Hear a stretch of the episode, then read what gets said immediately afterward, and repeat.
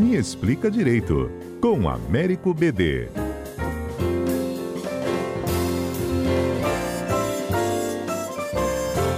Ei, Bedê, bom dia. Bom dia, Fernanda. Bom dia, ouvinte. Bedê, tem um papo aí circulando, né? Na verdade, é uma conversa oficial, né? Do presidente do Senado, Rodrigo Pacheco, andou dizendo que vai propor aí nos próximos dias uma proposta de emenda à Constituição que prevê um mandato fixo para os ministros do Supremo. Isso já para os próximos meses, tá?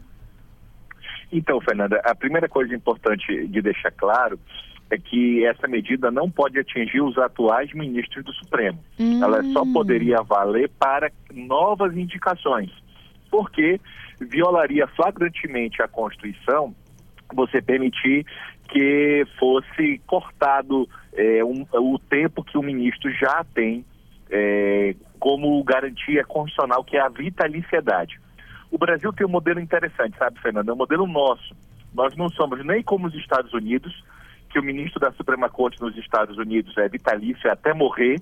Então, na Suprema Corte americana, tem, a média de idade é de oitenta e cinco anos.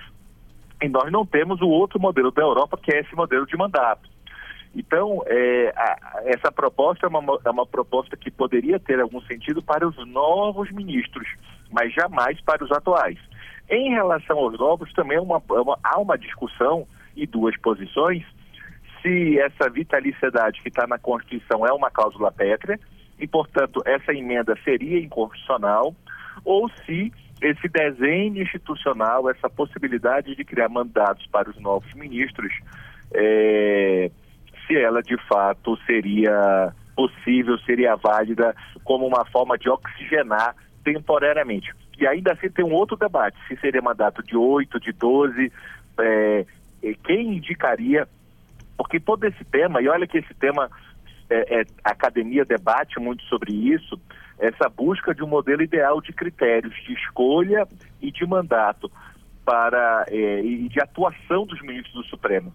Porque é importante entender que a questão não seria só, é, nós não deveríamos pensar só no tempo, mas também uma outra solução e outro tema interessante seria aumentar a idade mínima.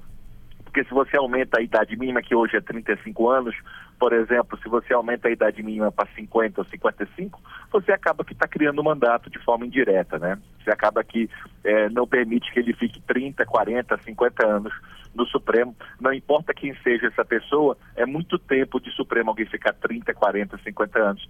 Então é importante ter é, essa possibilidade de oxigenação.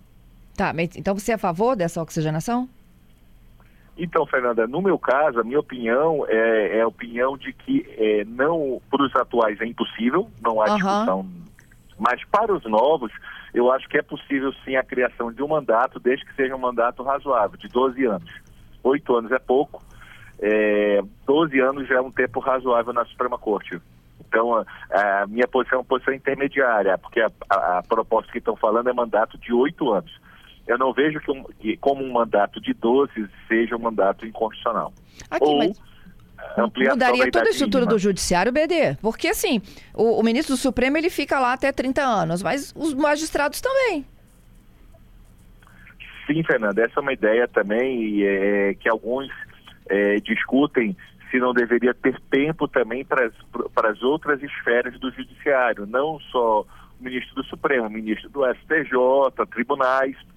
É uma questão que realmente nós podemos e devemos debater e pensar qual seria a solução. A proposta, por enquanto, fala só mesmo no Supremo, mas eu também não vejo problema de estender para as outras, para as outras esferas do judiciário, porque todos os, os malefícios de alguém ficar trinta anos no Supremo existem em qualquer tribunal, em qualquer corte, né? Sim. Então, você pode, por simetria, aplicar isso. Mas até onde eu vi, a proposta atinge exclusivamente o Supremo. Isso. Ela não atingiria todos os demais.